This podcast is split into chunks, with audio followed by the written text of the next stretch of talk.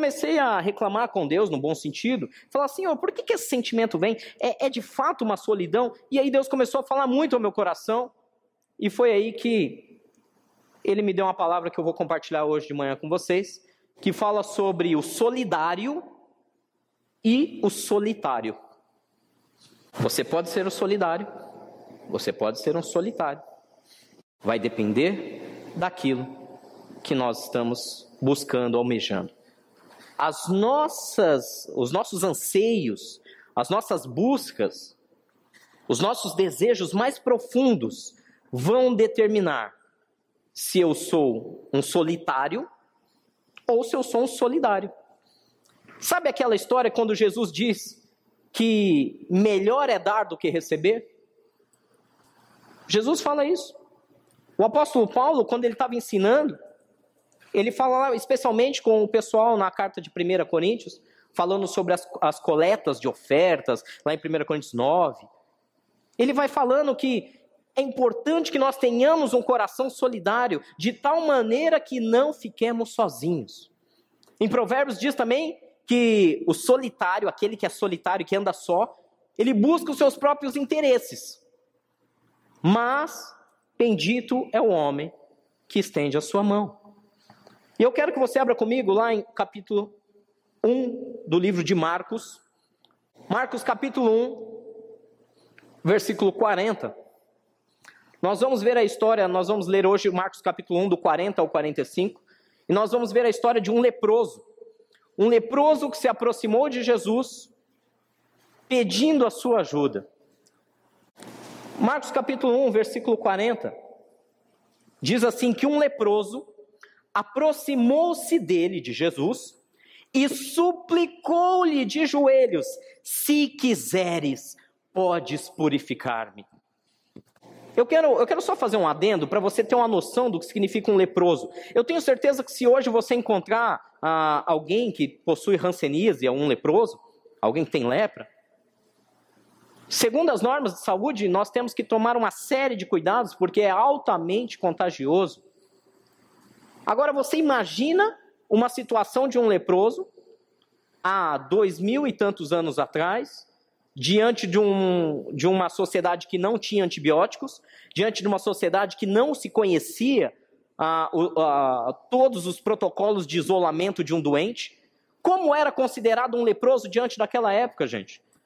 Para e pensa comigo, só para você ter noção, se nós regredirmos ainda mais 2000 anos atrás, cerca de 4000 anos atrás, a lei de Moisés dizia lá em Levítico, se você quiser depois você procura com calma, Levítico capítulo 13, versículo 45 e 46, dizia que se alguém fosse leproso, essa pessoa tinha que fazer o seguinte para a sociedade, ela tinha que andar com o cabelo bagunçado, não podia pentear o seu cabelo, ela tinha que vestir uma roupa feita de pano de saco, que era como se fosse uma roupa de estopa, como se fosse um mendigo.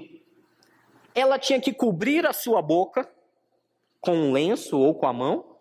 E toda vez que alguém se aproximasse dela, ela tinha que gritar, ela mesma. O leproso tinha que gritar, imundo, imundo.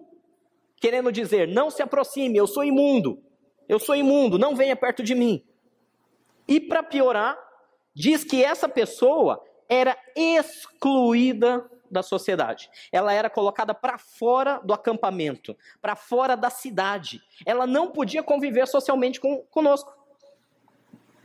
Naquela época, se chegasse aqui na porta da igreja uma pessoa com lepra, naquela época, ela teria que cumprir toda essa lei. Cabelo bagunçado, saco de estopa, mão sobre a boca, e quando alguém se aproximasse, ela gritaria, eu sou imundo, não se aproxime de mim. E ela não poderia entrar por essa porta jamais. Num conceito aqui de Aldeia da Serra, ela não poderia entrar nem na portaria da Aldeia da Serra. Sabe a portaria ali? Ela ficaria do lado de fora da portaria, lá da portaria.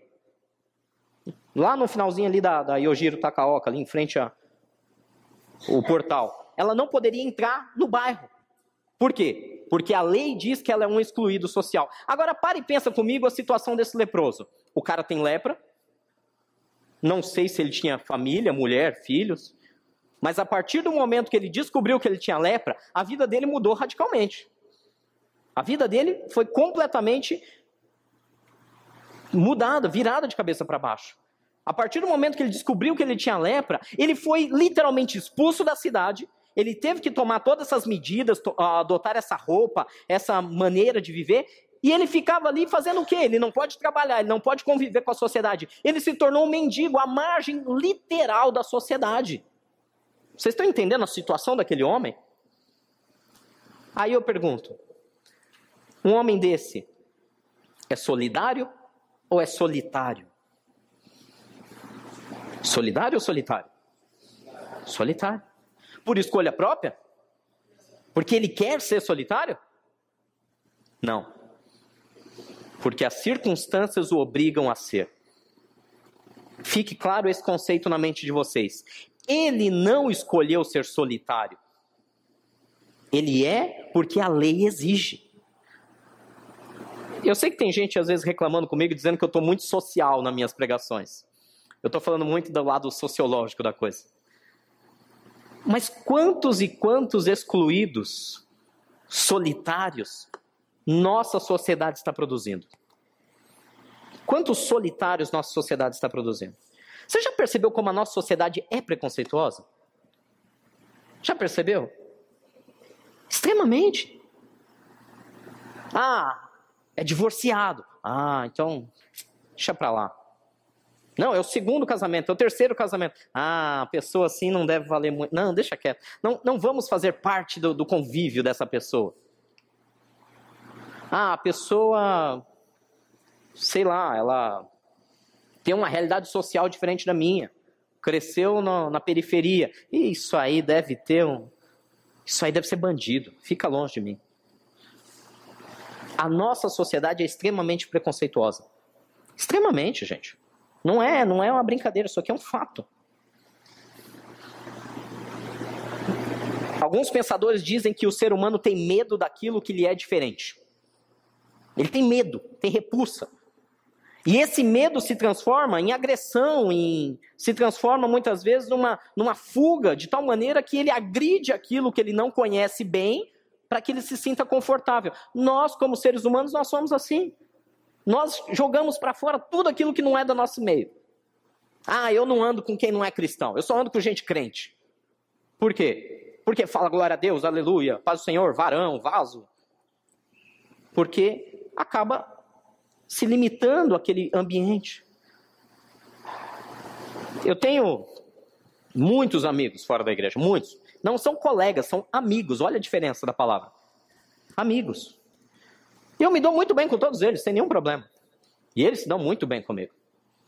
Existe um perigo que nós temos, nós agora como cristãos, eu vou dizer, de ao vermos um leproso, que a sociedade por algum motivo exclui, existe um hábito nosso de também excluir qualquer um que não seja o nosso convívio.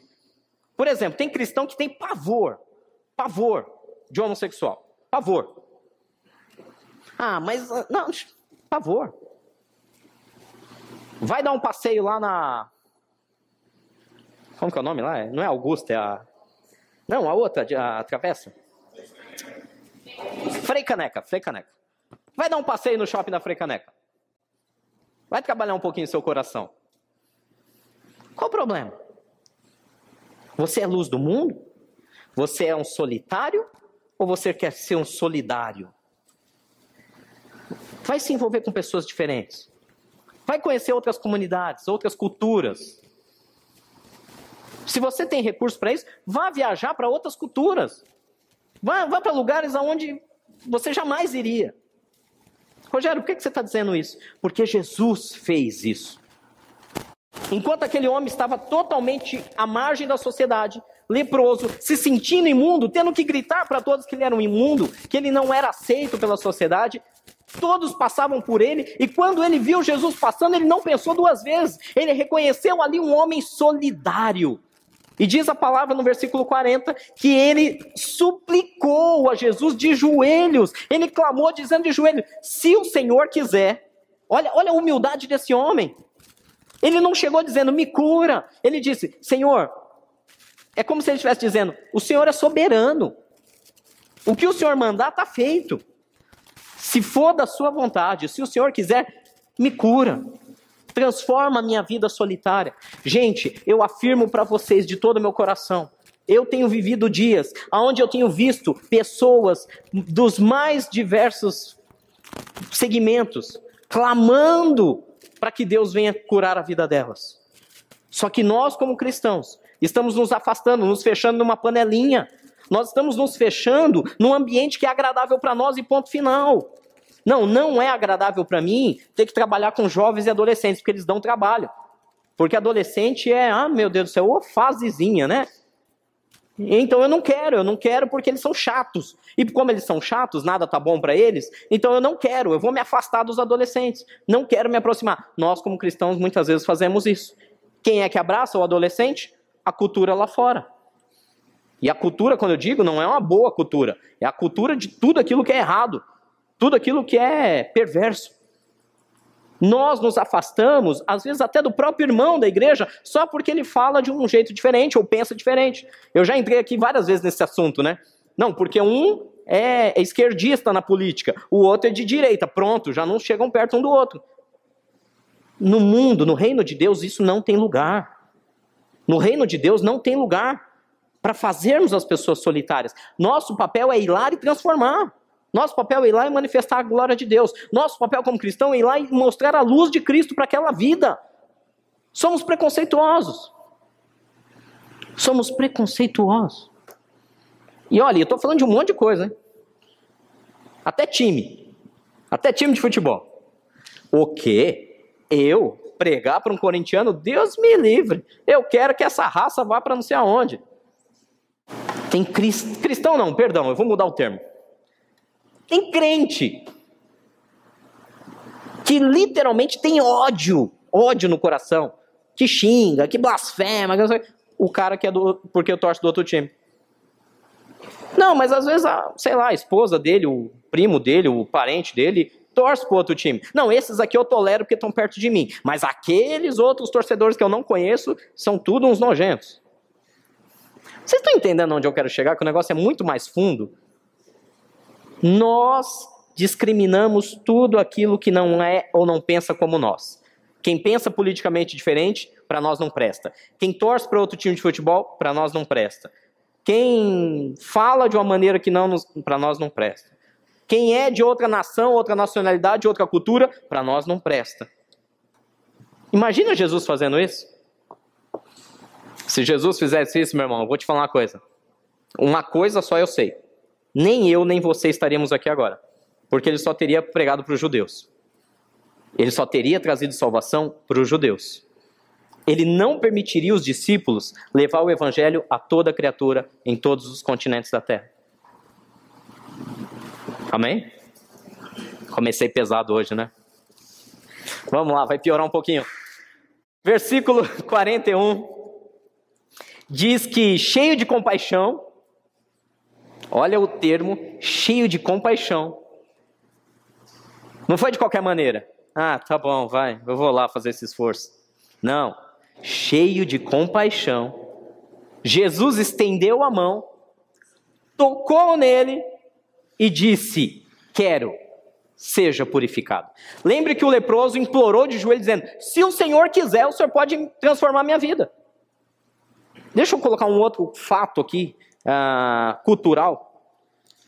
Assim como o livro de Levítico fala que o leproso tinha que ser excluído da sociedade, o livro de Levítico também diz que quem tocasse, encostasse em um leproso, se tornaria imundo. Ou seja, eu tô vendo lá o leproso, pano de saco, todo imundo, cabelo bagunçado, na beira da entrada da cidade, do lado de fora do portão. Eu passo perto dele, ele grita, sou imundo, sou imundo. Se eu tocar nele, pronto. Eu tenho que fazer a mesma coisa. Eu tenho que pôr pano de saco, eu tenho que bagunçar meu cabelo, eu tenho que ficar isolado da sociedade, eu tenho que gritar que agora eu também sou imundo. Por quê? Porque era contagioso o negócio. Então ninguém podia tocar num leproso. A esposa do leproso, depois que ele saiu da cidade, mesmo que ela fosse visitá-lo para dar comida para ele, ela não podia abraçar. Ela não podia tocar nele. O filho dele, se é que ele tinha, não podia ir no braço dele e abraçá-lo e dizer, pai, eu te amo. Ele não podia ser tocado por ninguém. Ninguém podia encostar um dedo nessa pessoa. Imagina o sentimento de solidão desse camarada. Imagina, a Bíblia não fala quantos anos ele era leproso. A Bíblia não fala quanto tempo ele estava nessa condição. Mas que fosse uma semana, não importa. Olha a dor, olha o sentimento de saber que ninguém nunca mais poderia encostar nele. Jesus primeiro curou ou Jesus primeiro tocou? O que diz a Bíblia? Cheio de compaixão, Jesus estendeu a mão, tocou nele e disse: quero, seja purificado. Olha a diferença. Isso mostra a compaixão de Jesus. Ah, como que eu sei que Jesus tinha compaixão? Jesus podia primeiro não ter feito: quero, seja curado. Pronto, está curado, agora eu me dá um abraço. Não, ele primeiro toca, querendo dizer: eu tenho compaixão de você. Eu não me importo com o que os outros vão dizer. Eu não tenho medo de ficar imundo. Eu não me importa se ao eu estar perto de você e pregar o evangelho para você, outros vão dizer que eu sou um herege, vão dizer que eu sou falso, que bababá, que eu não amo a Deus. Eu não me importo, eu estou aqui com você, eu me preocupo com você. E logo em seguida o que ele fez? Seja purificado. Meu irmão, não tenha medo de abraçar os inabraçáveis. Não tenha medo. Não tenha medo. Nós temos medo, nós temos muito medo. Nós temos medo daquilo que é diferente. Nós temos medo. Nós temos medo de sair e entregar alimentos e roupas para um morador de rua. Nós temos medo, não sabemos. Ah, vai que eu pego uma doença. Vai que eu sou assaltado. Nós temos medo, é normal. É normal do ser humano ter medo daquilo que ele não conhece, que não é igual a ele. Nós temos medo de abraçar uma pessoa que professa outra religião. Nós temos medo porque, vai que um demônio sai dele e entra em mim. Quem habita em você? Você está dizendo que o Espírito Santo que habita em você é mais fraco do que qualquer espírito que habita aí no mundo? Que só de alguém tocar em você, aquele espírito maligno pode vir, pode fazer isso. Era esse o conceito que eu estava entendendo. Não é isso que eu estou dizendo. Peraí. Se o Espírito Santo de fato habita em você, se você é de fato cheio do Espírito Santo, se você é de fato cheio da compaixão, do amor de Jesus colocou dentro da tua vida, quem tocar em você vai ser abençoado. E acabou. E acabou. Ou você é solidário, abençoador, ou você é um solitário. Tem que se isolar do mundo. Tem que se isolar da sociedade. E aí eu faço de novo a pergunta. Você quer ser solidário ou solitário? Você quer se isolar da sociedade e tentar se viver fechado? Em todos os seus aspectos? Para que ninguém te incomode? Ou você quer ser de fato alguém que manifeste a glória de Deus? Alguém que vá e leve o amor àquele que é necessitado? Gente, eu sei que eu estou sendo um pouco incisivo hoje, mas isso é fundamental para os próximos dias que cada um de vocês vão viver. A sociedade, basta você abrir as redes sociais, está cada dia pior, está cada dia mais especulativa, cada dia mais as pessoas julgam umas às outras, cada dia mais as pessoas denigrem a imagem umas das outras, cada dia mais as pessoas se afastam, se separam, se brigam, porque está faltando a compaixão. Cheio de compaixão, Jesus disse àquele homem. Primeiro Jesus toca nele e diz: eu quero. Eu fico imaginando, imaginar não é pecado, a cara daquele homem, quando Jesus tocou nele. Eu fico imaginando o susto dele. Imagina, ninguém pode me tocar, se me tocar está impuro. Eu fico imaginando, primeiro o susto que aquele homem teve quando Jesus tocou nele, e logo na sequência, como o coração dele se encheu de amor, pensando: alguém tocou em mim. Alguém se importou comigo. Sabe por que algumas pessoas lá fora têm pavor de igreja? Especialmente a igreja evangélica? Vocês sabem? Vocês sabem a resposta, vai. Pensa aí um pouquinho, por um segundo. Por qual razão você acredita que as pessoas fora das igrejas têm pavor, às vezes até ódio, dos chamados crentes? O que vem à tua cabeça? Vamos lá, 3 coisinhas só para a gente resumir. Quero ouvir de vocês. Primeiro exemplo. Quando a pessoa pensa em igreja, ela pensa que vão arrancar o que dela lá? Dinheiro. Unânime. Quando ela pensa no cara chamado crente, ela vem à imagem de uma pessoa fanática, o que mais? Chata, o que mais? Bitolada. Meu Deus do céu, eu e você pensávamos do mesmo jeito. A gente sempre pensou assim, não vem dizer que não. A não ser que você nasceu num lar evangélico. Caso contrário, todos nós que viemos de fora, nós pensávamos a mesma coisa. Vão arrancar meu dinheiro. São pessoas chatas, fanáticas e bitoladas.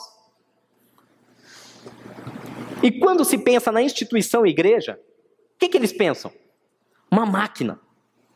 Uma máquina de burlar leis, uma máquina de fazer dinheiro, uma máquina de usar a massa para se conseguir benefícios e eleger seus candidatos e tomar o poder.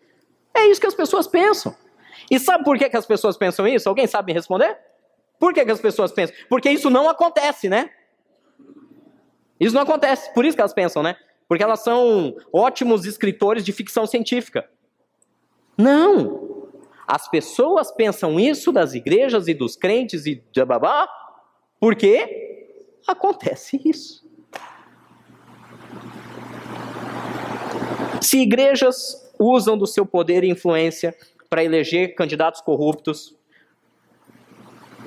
e se manter no poder, se igrejas usam da argumentação para explorar financeiramente as pessoas, se igrejas fazem com que pessoas tenham mentalidades tacanhas, pequenas, de achar que só eles são a última bolacha do pacote, desculpe aos cariocas, o último biscoito do pacote, tá bom, é bolacha, tá bom, sem briga, bolacha ou biscoito.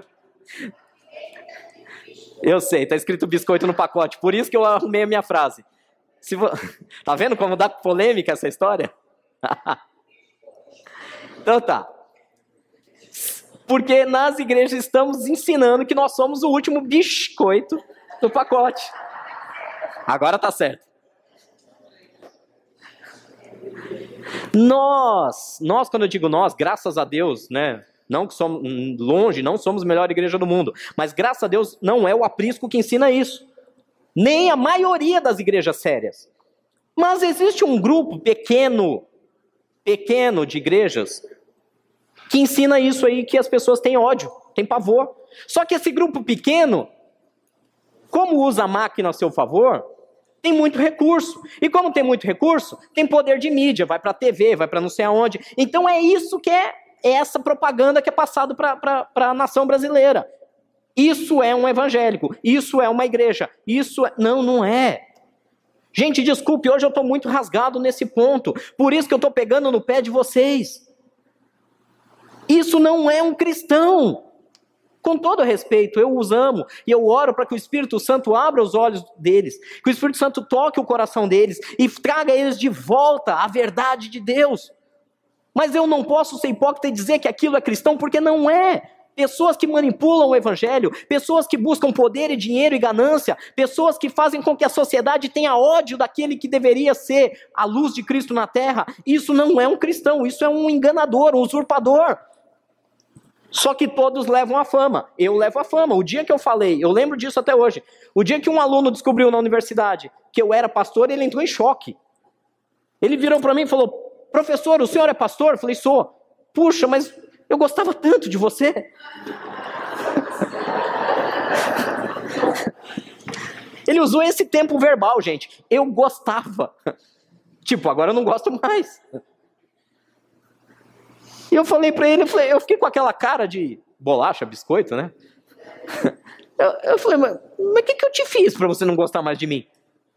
Ah, professor, pelo amor de Deus, né? Não dá, você é pastor, cara. Eu falei, tá vendo? Gente, a culpa não é deles. A culpa é do falso cristão. E se eu tô pegando no pé de vocês hoje, é para que vocês não sejam um desses. Amém? Jesus tinha compaixão. Nós temos que parar com essa coisa de, não, o cara é... E o cara é, sei lá, é coreano. Ei, coreano. Chinês, não vou chegar perto. Não, o cara é, sei lá, é alemão, o cara é negro, o cara é É homossexual, é bissexual, é heterossexual, eu não gosto de mais ninguém. É de outra igreja, é de outra religião. Nós temos muito dessas picuinhas, a gente deixa de abraçar, deixa de manifestar a glória de Deus porque nós não temos compaixão. Nós temos medo de tudo que não é do nosso ambiente e nos fechamos. Eu estou te exortando por causa disso. Ontem eu li uma coisa, eu publiquei na minha página no Facebook. Eu li um texto e eu achei fenomenal. Eu citei lá o autor, dei os créditos devidos, mas eu publiquei na minha página. Ele falava sobre a prisão do Eduardo Cunha. Vocês sabiam que o Eduardo Cunha é evangélico? Todos sabiam disso? Ele é evangélico. Eduardo Cunha, ex-presidente da Câmara Federal dos Deputados, preso lá na carceragem da Polícia Federal de Curitiba. Evangélico. Ele é evangélico. Dono do site www.jesus.com.br. Jesus. Ele é evangélico. Aí eu te pergunto, eu sei que eu estou pegando pesado, mas está na hora da gente começar a mudar isso. Ele é evangélico, isso todo mundo sabe. Ah, legal. Ele subiu em vários púlpitos de igreja. Na última candidatura dele agora, na última eleição para deputado federal, vários pastores famosos, desses que vocês assistem na televisão aí, vocês sabem de quem nós estamos falando? Levaram ele no púlpito. Esse homem é um dos homens mais honestos que eu conheço. Votem nele porque é nosso irmão, vai nos representar nossos interesses lá na Câmara. Gente famosa, hein? E aí, levantaram votos lá no Rio de Janeiro, região dele. Tá aí, foi eleito. Gente, todo mundo sabe, desde que ele começou lá na Telerje, todo mundo sabe o histórico de vida corruptiva dele, mas é evangélico. E aí eu te pergunto, a sociedade tem razão ou não tem de ficar com raiva disso? Lógico que tem. Tem, porque as nossas igrejas estão gerando pessoas sem compaixão, sem misericórdia, que não está nem aí para os outros, só quer poder e dinheiro. Isso não é cristão, gente. Cristão é seguidor dos passos de Jesus Cristo. Cristão é aquele que significa, no seu termo original, um pequeno Cristo, um pequenino Cristo, uma imitação pequena de Cristo. Isso é o que nós tentamos. Nós somos perfeitos? Claro que não. Nós somos imperfeitos, mas a diferença entre um cristão e um evangélico é que o cristão, ele se esforça para ser igual a Jesus, ele luta contra ele mesmo para ser igual a Jesus, ele sabe que nunca vai ser perfeito igual a Jesus, mas mesmo assim ele é teimoso, ele caminha em busca dessa perfeição que só há em Cristo Jesus. O evangélico não, ele diz, paz do Senhor, glória a Deus, aleluia, vaso, varão, bababá, tá aqui minha carteirinha de igreja, mas ele suborna o guarda, porque o guarda para ele e ele está com os documentos atrasados do carro.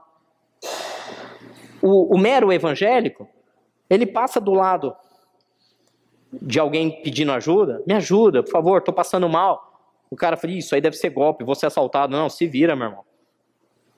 O evangélico, só de carteirinha, que não é cristão de fato, não estou dizendo todo evangélico, mas o evangélico que é apenas evangélico e que não é cristão, ele não tem compaixão. Ele vive num complexo religioso. Jesus abraçou o solitário. Ele foi solidário.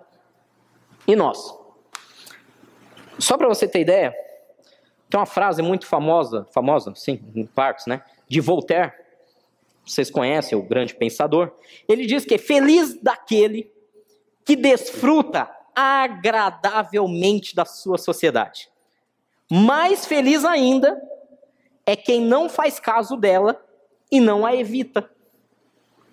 Voltaire diz que feliz é aquele que desfruta da sua sociedade e mais feliz é aquele que não faz pouco caso dela e ele vai e não a evita. Você quer ser feliz? Desfrute da sua sociedade. Quer ser mais feliz ainda? Não evite a sociedade que está ao teu redor. Ah, mas tem pessoas que são complicadas. São, eu já preguei sobre isso outras semanas atrás. Pessoas complicadas são a chave de Deus, a ferramenta de Deus. Talvez um martelo, talvez um serrote, uma lixa, mas é uma ferramenta de Deus. Para trabalhar no seu coração e você se tornar alguém melhor, mais próximo do caráter de Cristo. Se você só evita quem é complicado, se você só evita quem é diferente de você, se você se fecha nos seus muros e não desfruta da sua sociedade, você não está seguindo o que Jesus mandou você fazer. Jesus fala lá em Mateus 28, tal, lá na grande comissão, ide por todo o mundo e pregai o evangelho a quem? Peraí. Todo mundo? Todo mundo quer dizer todos os países do mundo, é isso que ele está dizendo? Eu acho que sim. Será que todos os países incluem todos os povos? Todas as etnias? Todas as raças? Todas as cores? Todas as pessoas que falam todos os idiomas? É disso que Jesus está falando? Aí ele manda eu pregar o evangelho para quem mesmo? Toda criatura. Quem é toda criatura? Todo ser humano. Eu sei que eu sou meio utópico nisso, mas eu gosto quando Jesus fala, e eu sonho com um mundo onde não vai existir mais raça asiática, negra, branca, caucasiana. Eu sonho num mundo onde a raça seja a raça humana. Eu sonho com isso. Aqui na Terra, muito difícil a gente viver isso. Graças a Deus existe eternidade para isso. Graças a Deus existe um lugar onde Deus preparou para que sejamos apenas um nele. Uma única raça. Mas não. Jesus mandou ir para todo mundo, pregar o evangelho para toda criatura. Quem crer e for batizado será salvo, quem não crer será condenado. E eis que eu estarei com vocês todos os dias, até a consumação dos séculos. Opa, eu nem ia entrar nisso, mas veio esse versículo que eu preciso falar. Ah, eu me sinto tão só. Eu me sinto tão... Ninguém me ama. Ninguém me quer. Os irmãos da igreja se afastam de mim. Ninguém chora comigo. Jesus fez uma promessa que estaria com você todos os dias. Mas tem uma condição. Se você ler o primeiro, o começo do versículo diz: vai, prega o evangelho para toda criatura. E eis que eu estarei com você todos os dias. A pessoa não quer se comprometer a ser solidária e quer reclamar de ser solitária. Vocês estão entendendo? Tem uma condição, gente. Tem uma partícula condicional aí. A partir do momento que você se propõe a proclamar a glória de Deus na vida de qualquer pessoa, seja ela quem for, Jesus estará pessoalmente com você todos os dias. Vocês estão me entendendo, amém? A não ser, e aí tem a exceção, eu já falei para vocês, do leproso. O leproso não tinha culpa de nada. Ele está lá, ele não pediu para passar por aquilo, ele foi obrigado pela sociedade a ficar excluído. Graças a Deus, a igreja não te obriga a ficar na tua casa. Ah, ninguém vem me visitar. A igreja não te obriga a ficar preso na tua casa. Você pode levantar da tua cama, a não ser que você esteja enfermo, sem condições de sair da sua casa, como era o caso do leproso. E aí, todas as vezes a igreja vai e te visita. Quantas vezes a gente não foi até em hospital levar ceia para quem não podia sair de lá? Não tem dificuldade nenhuma. O problema é quando nós nos vitimizamos, nos colocamos numa condição de que, onde está Jesus que não vê o que eu estou sofrendo agora? Jesus está vendo o que você está sofrendo agora. E ele está te convidando, ao invés de ficar pensando no seu sofrimento, se levantar, ter compaixão, abraçar o inabraçável, e ele vai estar com você. Meu irmão, eu quero resumir aqui, eu sei que o tempo é longo, mas eu já estou puxando lá a conclusão final da pregação. Se você não quer ser solitário, você precisa ser solidário. É a única maneira. A única maneira de sair da sua solidão, do seu abandono, dessa sensação de que ninguém pode fazer nada por você, é você se abraçando de uma vez por todas com Jesus, se comprometendo a fazer aquilo que ele deseja para a sua vida e para a vida dos que estão ao seu redor, e automaticamente se tornar uma pessoa solidária. Não tem como. Ou você é solidário ou é solitário. E olha o que diz lá em versículo 42. Imediatamente a lepra o deixou e ele foi purificado. Eu não vou nem perder tempo aqui, é muito simples. Onde Jesus toca, o que Jesus decide, acontece. Agora, mais importante do que o que Jesus fez na vida dele, é o que ele vai fazer com isso que Jesus fez. Você estava lá andando na sua vidinha pacata, cheio dos seus probleminhas. Jesus vem, olha para você, você clama por ele. Você fala, Jesus, se o Senhor quiser, o Senhor pode mudar a minha vida. Ele fala, quero. Ele toca em você e muda a tua vida. Tá, e agora, o que nós vamos fazer com essa nova vida? O homem foi purificado, gente. Vamos voltar lá para aquela época?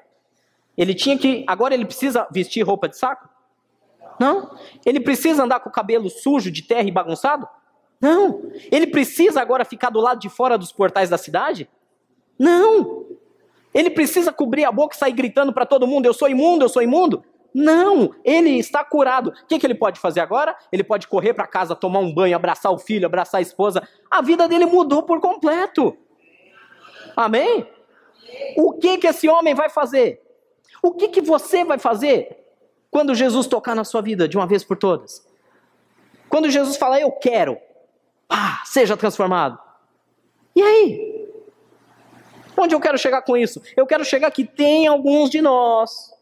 Eu já passei muito por isso. Eu, na minha vida, experimentei muito disso. Que Jesus veio, me tocou, transformou e eu continuei lá com o paninho de saco. Imundo. Imundo. Estão me entendendo? A mudança de atitude não é mais o mesmo. Não tem mais lepra.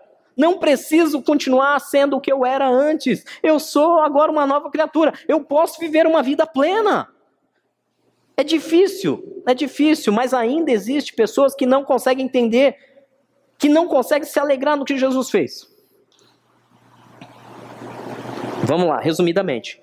Jesus tocou, teve compaixão, curou. Ele não precisa mais usar tudo aquilo. Ele pode ter uma vida nova.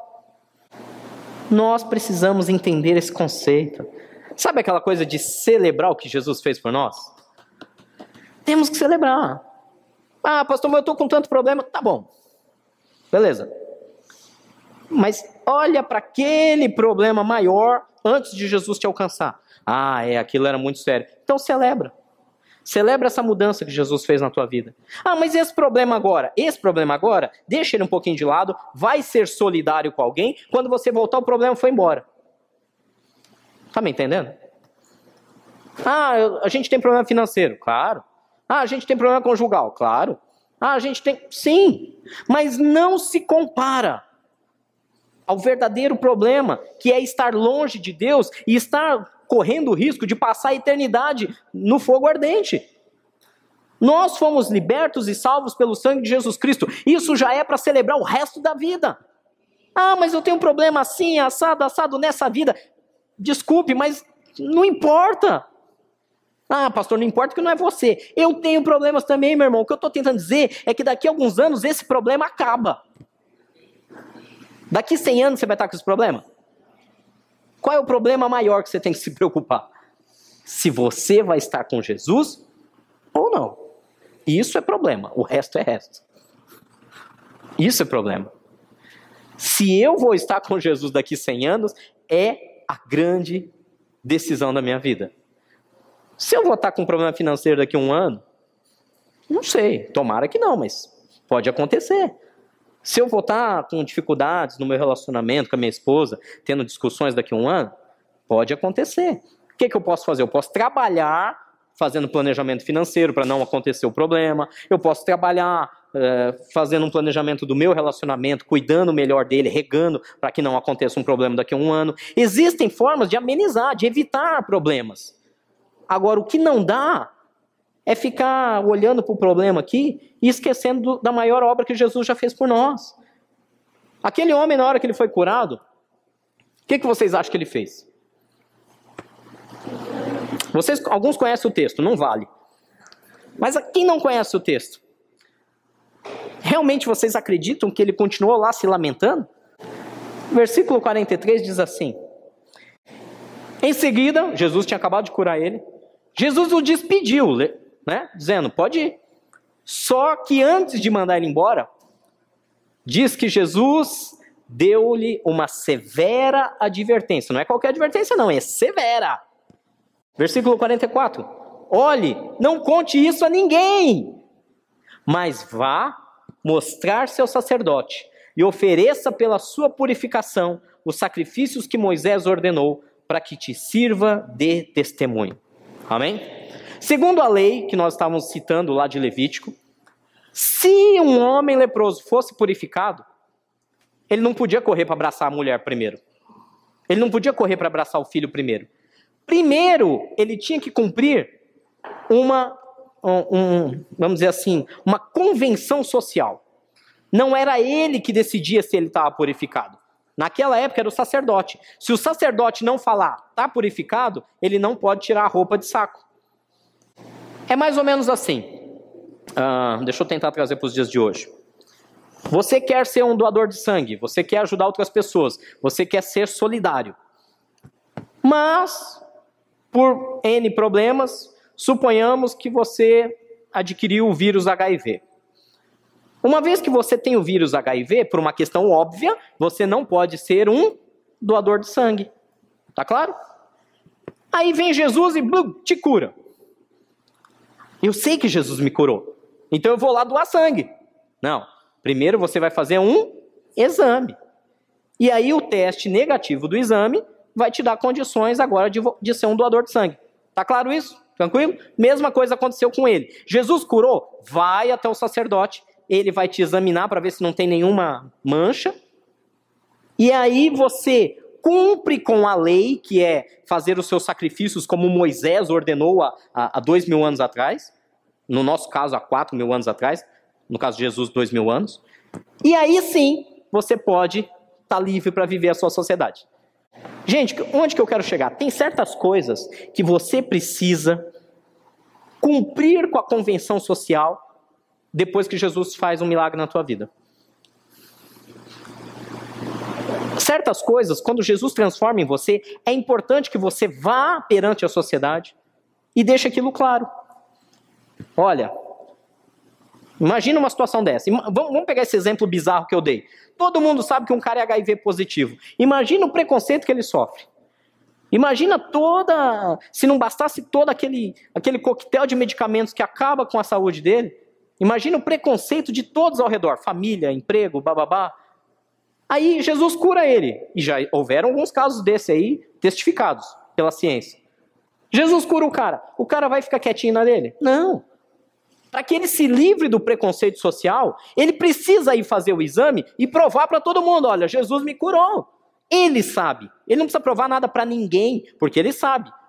Mas se ele não fizer o lado social, se ele não fizer a explanação para a sociedade, ninguém vai acreditar que Jesus curou ele. Estão me entendendo, amém? Às vezes Jesus faz algo na sua vida. Só você comentar com alguém, Jesus fez isso na minha vida. Capaz do cara olhar e falar, não sei não, hein? Vamos dar um exemplo? Uma época eu trabalhei com um pastor que era um ex-traficante. Sim, ex-traficante. Traficante mesmo, bandido. E quando eu conheci, eu não sabia do passado do traficante dele. Então para mim foi fácil ver as atitudes dele como cristão e caminhar com ele.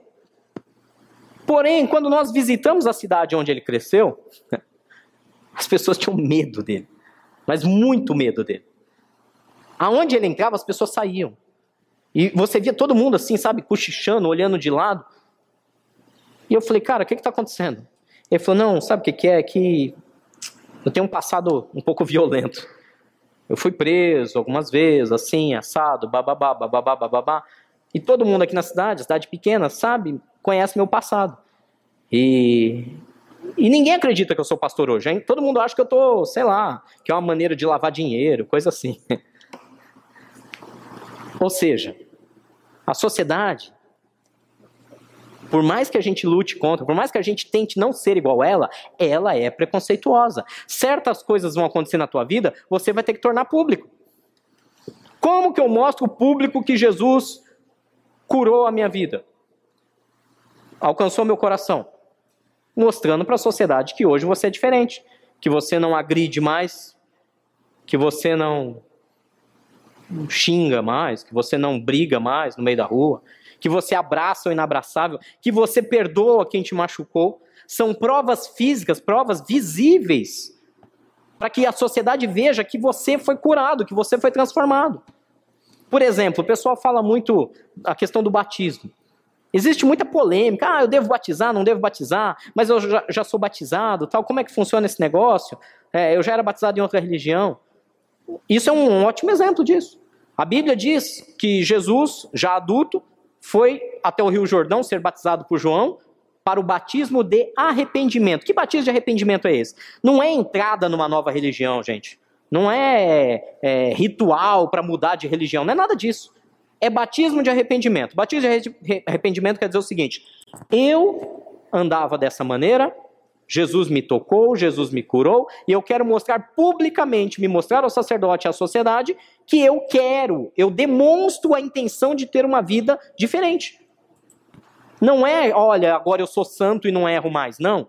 Eu estou indo às águas, dizendo que eu estou arrependido dos meus erros do passado, e isso torna público que eu quero que a sociedade saiba que mesmo que eu venha errar, eu quero seguir a Jesus, eu quero andar e ser mais parecido com Jesus a cada dia. É o batismo. Tem gente que polemiza demais. Ah, estamos mudando de religião. Ah, é ritual. Não, é batismo de arrependimento. A Bíblia diz lá, eu citei, Mateus 28, 19, 20, quem crer e for batizado será salvo. É uma manifestação pública. Jesus falou isso e não falou assim, ó, se der, vai lá no sacerdote. Não, ele pegou pesado. Ele disse o seguinte, ele deu uma repreensão severa dizendo, não conte isso para ninguém. Antes do milagre ser liberado na sociedade, fica na sua. Vai lá e cumpre a lei que Deus mandou. Versículo 45, qual que aconteceu com o cara? Saiu quietinho e foi até o sacerdote? Não. Versículo 45 diz, ele porém saiu e começou a tornar público o fato, espalhando a notícia. Que notícia? Que Jesus curou ele. Por isso, Jesus não podia mais entrar publicamente em nenhuma cidade, mas ficava de fora, em lugares solitários. Todavia, assim mesmo, vinha a ele gente de todas as partes. Olha que coisa interessante. Essa vai doer um pouquinho. Às vezes Jesus faz algo magnífico em nós. E ele nos dá uma ordem. Ó, fica quietinho, vai lá, cumpre a lei, mostra para todos o que está acontecendo, que você mudou de fato.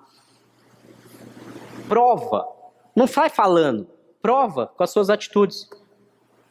Olha a diferença. Olha a diferença. Fica quietinho. Prova, manifesta isso com os seus atos. Que você foi curado. Aí sim, depois as coisas vão sendo naturais. Só que às vezes nós fazemos o seguinte. Jesus vem e nos toca. Ao invés da gente ficar quietinho, o pastor Maurício falou isso 2 semanas atrás. Eu achei fantástico aquele ponto da pregação. Quando ele fala, você quer ganhar sua família para Jesus? Primeira coisa que você vai fazer é fechar sua boca e parar de falar de Jesus. Mas que absurdo, que heresia, não. Porque, infelizmente, muitas vezes nós fazemos igual esse leproso. Jesus vem e nos transforma, a gente sai gritando aos 4 cantos, olha, Jesus me curou, Jesus me transformou, Jesus salvou minha vida, agora eu sou uma nova criatura. Ah, aí alguém pisa no teu dedinho. Ah! Peraí, as palavras não condizem com os atos. Você vira para o colega de trabalho, rapaz, eu estou indo numa igreja. E eu estou conhecendo Deus de verdade, de maneira real, de maneira íntima. E olha, não sei o que, aí alguém te fecha no trânsito. Ah, seu filho daquilo! O cara ficou olhando e falou, ainda bem que você está indo na igreja. Hein? Vocês estão me entendendo? Às vezes nós saímos falando o que Jesus fez. Mas não estamos vivendo o que Jesus fez. É por isso que nós temos tantos Eduardo Cunhas. Evangélicos, não cristãos. Proclamam o que Jesus fez, não mostram o que Jesus fez. Amém? Estão entendendo a diferença? Fica quietinho, se mostra ao sacerdote. Vai lá, mostra a sua atitude. E aí você vai glorificar Deus. Não, ele saiu, começou a tornar público o fato, espalhando a notícia. Olha a consequência disso. Por isso, Jesus não podia mais entrar publicamente aonde? Em nenhuma cidade. Sabe por que Jesus não pode entrar em muitos corações hoje? Sabe por que Jesus não pode entrar em muitas casas hoje? Você tem ideia de por que Jesus de fato, o Filho do Deus vivo, o Deus Todo-Poderoso, o Criador do céu e da terra, a estrela da manhã, a raiz de Davi, o leão da tribo de Judá, o verdadeiro, o primeiro e o único, o princípio e o fim, o alfa e o ômega, esse Jesus que eu estou falando, o Jesus que recebeu todo o poder no céu e na terra e acima de tudo isso, este Jesus, muitas vezes, não pode mais entrar dentro de um lugar, de uma cidade, de um país, de uma casa, de um coração. Sabe por que Jesus não pode? Porque alguém saiu gritando aos quatro cantos que Jesus, que Jesus, que Jesus, mas demonstrou uma atitude totalmente diferente. Vocês estão entendendo qual é o nosso papel na sociedade? Vocês estão entendendo, igreja, nessa manhã, o que Jesus espera de nós? Mais do que palavras. Para mim, com todo respeito, é fácil subir aqui em cima e falar isso para vocês. Mas eu preciso que quando eu desço desse lugar, quando eu saio por essas portas, eu preciso que vocês vejam isso em mim. Ah, eu preciso que eu tenho que provar algo? Não. Eu preciso para que Jesus possa andar livremente onde quiser. Eu preciso com a minha esposa ser o exemplo. Imagina, se eu estou aqui pregando tudo isso, daqui a pouco uma de vocês, mais próxima, ela começa a chorar e dizer, olha, tá difícil, eu não aguento mais usar maquiagem para esconder meus hematomas, meu marido me bate. É sério isso? Não, não é o caso, graças a Deus. É mais fácil eu apanhar em casa. Quem faz arte apanha mais. Eu que bagunço tudo, é mais fácil eu apanhar. Vocês estão me entendendo, amém? É muito sério o que a gente está falando aqui hoje. A sociedade, ela está farta da igreja. Ela não quer mais saber da igreja. Ela chega para ela. Ela quer Jesus. Só que Jesus não pode mais andar publicamente em alguns lugares. Porque, vamos usar uma linguagem da moçada, queimaram o filme de Jesus. A culpa não é de Jesus. A culpa é dos portadores, daqueles que se dizem em nome de Jesus. Eles queimaram o filme. E diz mais que Jesus, todavia, ficava em lugares solitários. Ele era obrigado a ficar isolado.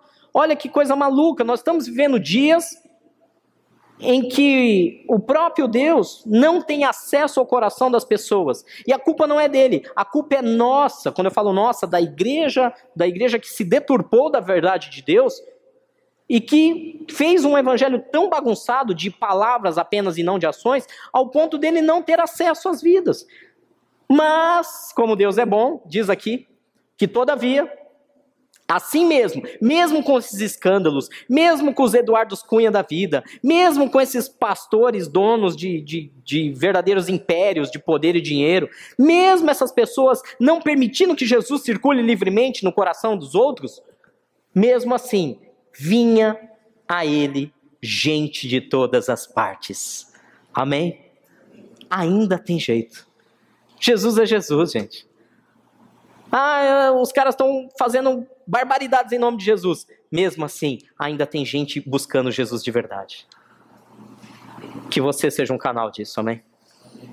Por mais que alguém faça coisa errada, que afastem as pessoas de Jesus, você vai estar sempre andando com Jesus. Eis que estarei com você todos os dias, até a consumação dos séculos. Escolhe hoje. Você quer ser solitário ou quer ser solidário? Amém? Vamos orar?